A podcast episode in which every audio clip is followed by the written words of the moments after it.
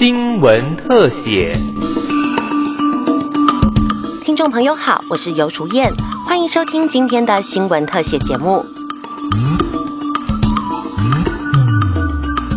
肺炎疫情影响了人们生活，也改变全球实体经济体制，尤其国际贸易所受到的冲击最为显著。过去面对面洽谈的交易形式被迫终止，全球企业界在这个时机点上开始深入体会到数位行销的重要性。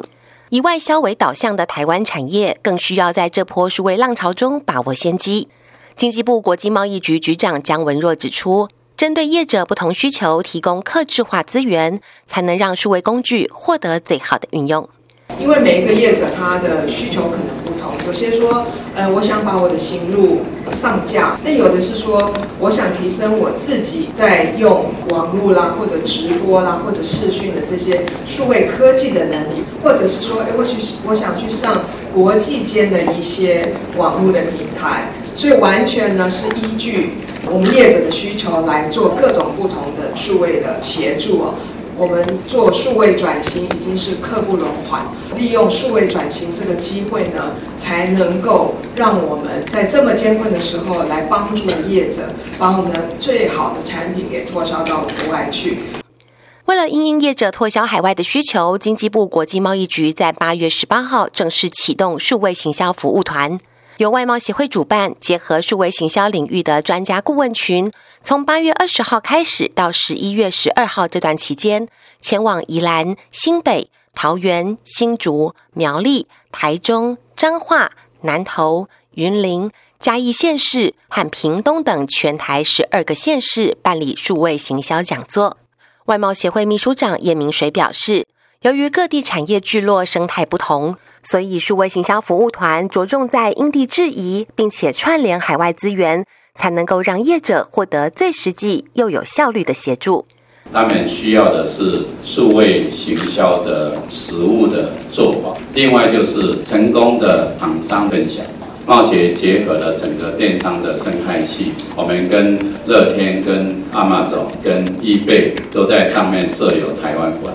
乐天上面设的台湾馆，现在已经有五十家的厂商。那这次我们办的服务团，最主要是到台湾各地，所以它是遍地开花。在各地办的时候，会针对各地的产业聚落的特色，来规划一些数位行销的活动。例如新竹，它会比较着重科技方面的数位行销；但是在屏东，它就着重在农业产品的行销。所以，数位行销它也有它的不同的标的。外贸协会身兼教育者和中介平台的双重角色，一方面让业者透过实物操作，熟悉数位科技及电子商务的运作技巧；另一方面，也建立业者和国际数位行销龙头厂商彼此之间的沟通管道。日本最大电商平台乐天市场的台湾区财务长李志兴表示。只要透过完整的数位行销规划，就能够让台湾优质商品拓销全世界。其实实体店通路他们的厂商最需要的是知道要如何上架，如何把他们行路数位化，广告怎么投放。那再结合我们在海外电子商务顾问，告诉他们在国外的商品的定价策略是什么。那什么样的商品在哪些国家可以热销？啊，就举例来讲，我们最近跟呃贸协这边在今年启动的一连串对日销售的一个服务上面，居然干拌面，大家很难想到说，哎，干拌面在日本能够如此热销，而且是一个非常想象不到的口味，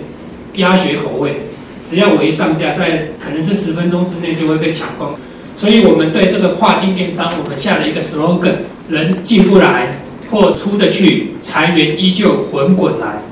台湾目前面对肺炎疫情所带来的威胁性相对较低，因此国内中小企业也比其他国家的企业体更有余力推动数位转型。国外的买主进不来，我们就换一条路走出去，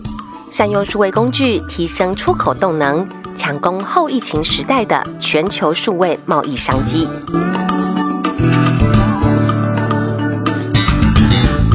以上新闻特写由京广记者尤淑燕采访制作，谢谢您的收听，再会。